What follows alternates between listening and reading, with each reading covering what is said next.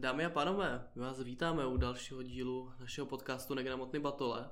Dneska už tradičně je se mnou tady zase Pavel. Zdravím tady zase Pavel. Já si Pavel nikdy neodpustím, ale co bych si přál, tak by nám odpustili jako posluchači to, že jsme opět nedodrželi naše předsevzetí. Musíme uznat, že nám to předsevzetí vydrželo celkem Chtěl jsem říct dlouho, ale vlastně, když se na tím zamyslím, tak jednu epizodu ani nevím, jestli to vydrželo do toho týdenního horizontu. Mm-hmm. Každopádně jedna dobrá zpráva přichází a to je to, že dneska jsme se minimálně sešli na to, aby jsme nahrali epizody dvě. Což znamená, že dva týdny za sebou, pokud se fakt nic nepokazí, Pavel si nebude stěžovat, že tam měl jinou tóninu hlasu a budeme tomu znovu zase muset přetáčet, tak tentokrát zvládneme i dvě. A Pavle, o čem bude vlastně ta dnešní epizoda? Eh, dneska to bude o nemovitostech, jelikož už jsme si teda prošli nějaký ty základní eh, věci o akcích, které mm-hmm. si mhm. mimochodem můžete poslechnout i v našich předešlých dílech a epizodách. A dneska jsme se rozhodli, že bychom natáčeli eh, o nemovitostech jako takových, protože si myslím, že v Česku je to poměrně velký trend, kor ještě třeba v roku 2021, kdy tady byla fakt jako hypoteční, hypoteční jako mánie. mánie, teoreticky by se dalo říct.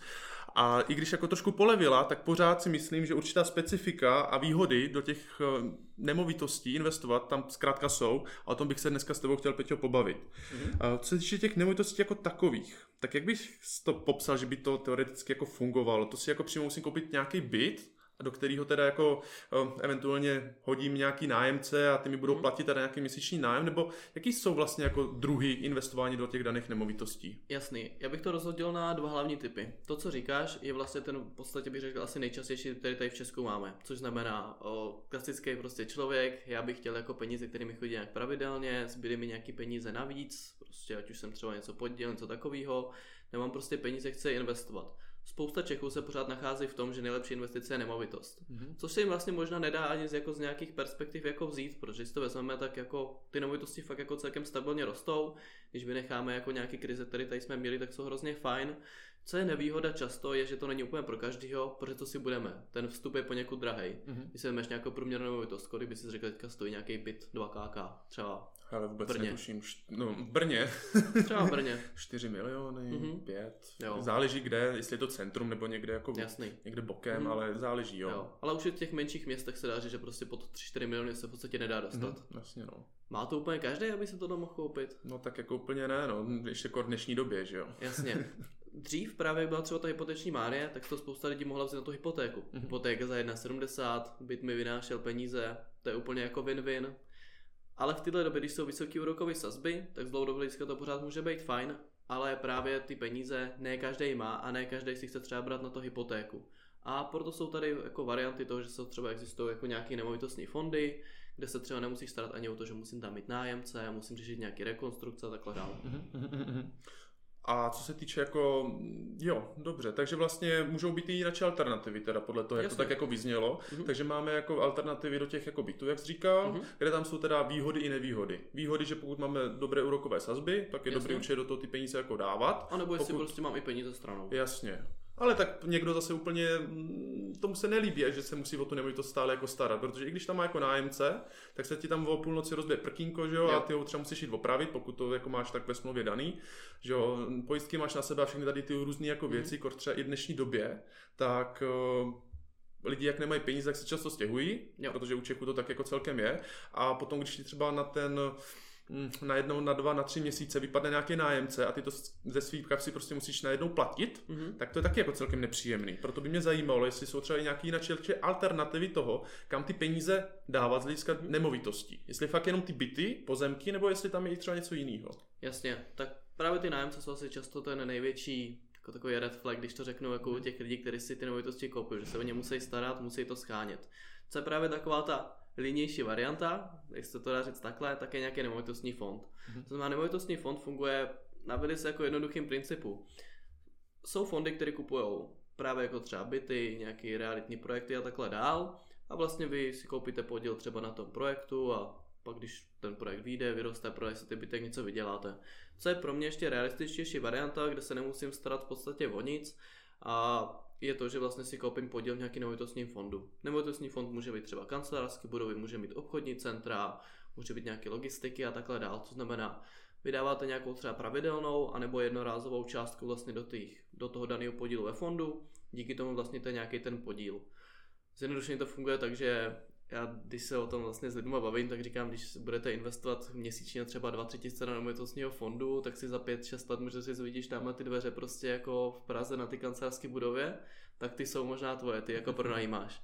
Ale máte tam tu obrovskou jako výhodu. Vy neřešíte ty nájemníky, vy neřešíte jako ten výběr ty nemovitosti, vy neřešíte právě třeba to rozbitý prkinko, ale vlastně mm-hmm. berete si ten výnos, který z těch nemovitostí je. Mm-hmm. A ten, ta výnosnost jako taková, když bys to teda porovnal třeba i s tím nájemním bytem, lomeno, mm. potom když bych jsem já třeba chtěl investovat do toho nemovitostního fondu, mm.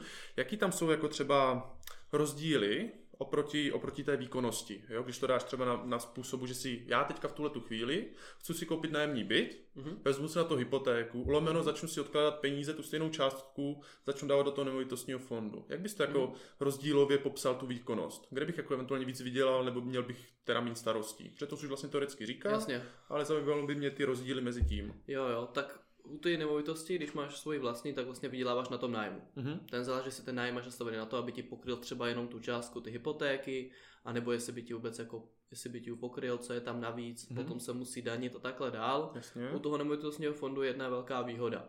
36 měsíční test. Jak mm-hmm. je u akcí, je to úplně stejný. Což znamená, když třeba ten podíl v ty nemovitosti, to nemovitostní fondu držíš 5 let, nula daň. Je mm-hmm. to mhm. prostě nádherné, je to očištění oproti těm nemovitostem tam zároveň padá to riziko, že ti to fakt jako každý měsíc v podstatě může cinknout, protože neřešíš ty nájemníky. Mm-hmm, Co se týče výkonnosti toho nemovitostního fondu, dá se říct, že ty nejlepší u nás se můžou pohybovat okolo nějakých 6% ročně, což ten nemovitostní fond oproti tomu klasickému vám takhle může připadat, že je to méně procent. Když to vezmete, tak je to 11 tisíc, třeba když máte nějaký nájem, máte nějaký třeba 120 tisíc za rok, v tom nemovitostním fondu to může být třeba o něco méně, ale zase pro mě osobně je to bezstarostné, což je pro mě pohodlnější.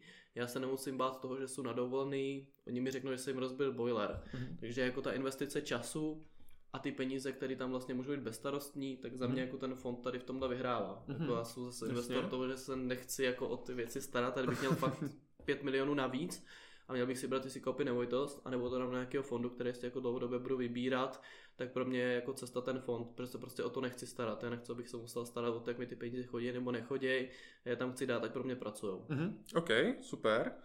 Jo, tak to, to jsi mi popsal dobře, takže vlastně menší výnosnost je na úkor tvýho času, že vlastně mm-hmm. ti to ušetří spoustu času, starosti, papírování, ať je to ty daňové odpočty a tak dále, tak. tak prostě je to trochu vykoupeno tou prací navíc v rámci toho daného fondu. Mm-hmm. Chápu správně, super.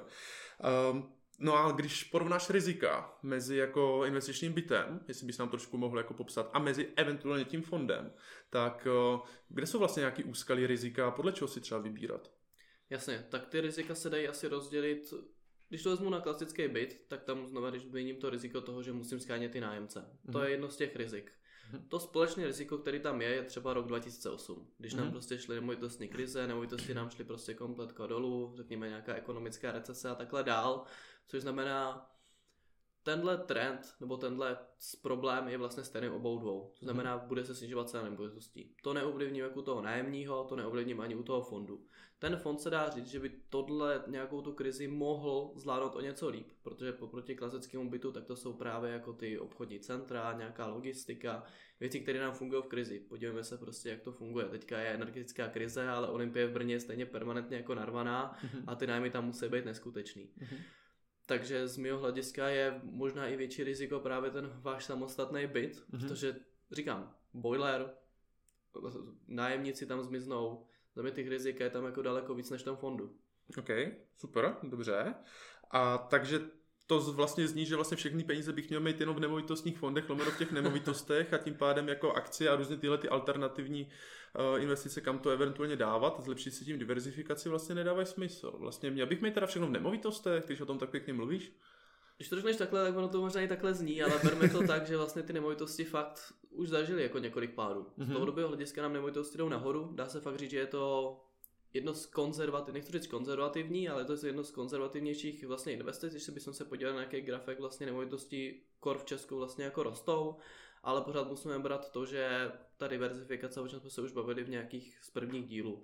Znamená, za mě nemovitostí fond je hrozně fajn, je to skvělý, ale i třeba ten vlastní byt oproti tomu, kde už fakt řeším tu sazbu, tady tohle dál, mm-hmm. určitě to tam nemůže být všechno. Já třeba z pravidla svůj nemovitostní fond se snažím mít 15, možná 20%, jako nějaký strop, který bych tam ty peníze chtěl mít a to je z toho důvodu, že jako ty nemovitosti nám dlouhou dobu fakt jako šíleně rostou. Mm-hmm.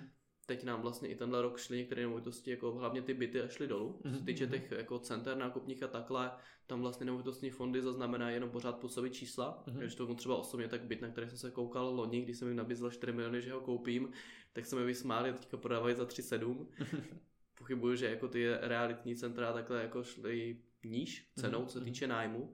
Takže určitě to nemůže být všechno. Za mě je to fakt super doplněk jako v portfoliu. Já ho využívám mnohem radši než jiné prostředky, ať už bych měl zmínit zlato nebo něco takového, tak za mě ten doplněk toho portfolia jsou právě ty reality. Mm-hmm. Takže spíš jako doplněk než jako úplný komplet. Myslím mm-hmm. si, že část nemovitostních fondů není vůbec na škodu, posilním tu, tu diverzifikaci.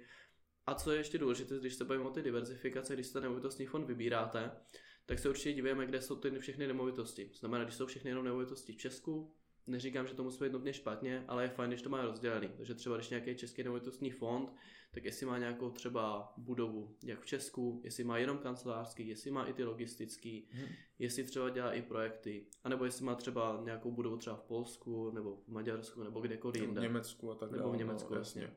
Mm-hmm, takže tam je potřeba i jako diverzifikace geografická z toho Přesně ohledu, tak. že když by náhodou se stalo, že by padly nemovitosti uh, třeba v Česku, tak mm-hmm. třeba se může stát, že třeba v Německu, kde třeba, nebo může být stabilnější trh s tím na nemovitostma, tak ve výsledku vám to tolik nespadne a tím pádem to máte dobře rozložený. Jasně, Jasně. přesně tak. A hlavně i ty větší nemovitostní fondy, když třeba berou nějakou část, jakože třeba půjčí na tu danou nemovitost, mm-hmm.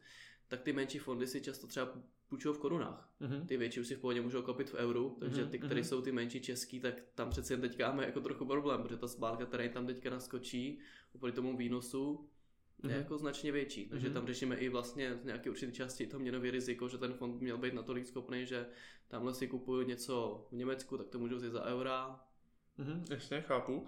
A co se týče, ještě mě napadla jedna věc vlastně, ehm, pokud to teda jako bereš jako výhodu, a to je likvidita. Mm-hmm. Se týče toho, eh, když najednou teda splácíš tu hypotéku, lomeno, když máš nějaký ty peníze na tom tvým nemovitostním fondu. Mm-hmm. Jak dlouho to trvá, když najednou třeba ty peníze eventuálně budeš chtít si vybrat? Ať už je to z toho tuhle tu chvíli. Mm-hmm. Když se chceš prodat ten byt, nebo když chceš eventuálně prodat nějaký ty peníze na tom tvým nemovitostním fondu. Trvá to jako stejně dlouho, nebo je, jak to tak jako Jasně. je k dispozici? Aha. Pokud najednou se jako naskytne nějaká příležitost a už tam tu investici chceš třeba jako zrušit. Jasně, tak když to pro ně na ten dům nebo byt, tak tam jaká je likvidita, to je jako velký question mark, no protože no v této době prodat jako byt určitě není jak dva roky zpátky, když vám jako klepalo na dveře 150 lidí a ještě tam jako proběhla jako auce před barákem. Jako. Takže co se týče likvidity toho samotného domu, není to jen tak. Protože když vám někdo chce prostě ten dům nebo byt koupit, tak pravděpodobně si budou muset řešit hypotéku, ty máte podepsané rezervační papíry, všechno a jemu to nakonec nedají a takhle dál.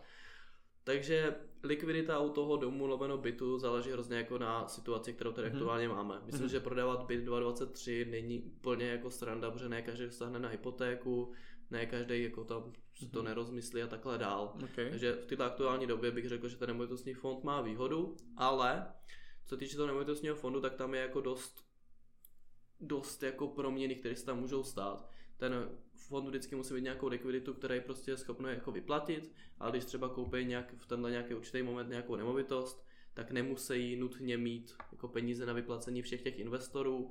Není to tak, že byste to tam měli mít jako zavřený nutně jako několik jako let kvůli tomu, ale ta likvidita může být hned, může být klidně jako za 14 dní, mm-hmm. ale mhm. může klidně jako půl roku trvat. Jasně, Takže jasně, co se týče ty likvidity, zase je to jednodušší. Prostě dám si jako příkaz toho, že chci tu nemovit, chci ten svůj podíl v té nemovitosti dostat zpátky, neřeším žádný prodej, neřeším žádnou realitku, něco podobného. Mm-hmm. Takže je tam dost u toho nemovitostního fondu, ale to stejný u toho domu, když to vlastně vezmeme podle jako aktuální no, situace takže, na trhu. Takže vlastně zkráceně řečeno je potřeba si udělat dobrý research jo, jo. a podle toho se potom dál odvíjet. Jo. jo. A v tom nemovitostním fondu taky dost záleží na tom, kolik si vybíráte. Když mm-hmm. vybíráte jako 20 milionů, nebo když si vybíráte 100 tisíc. 100 tisíc vám dají z pravidla hned. Jasně, jo. Super, dobré, hele, tak jo, tak já myslím, že konkrétně, co se týče jako těch nemovitostí, tak jsme ty základy zbora tak jako prošli, já ti mhm. děkuju mm. uh, za, za tvoje odpovědi a budeme se těšit příště. Zatím si mějte hezky. Mějte se. Naschle. Čau.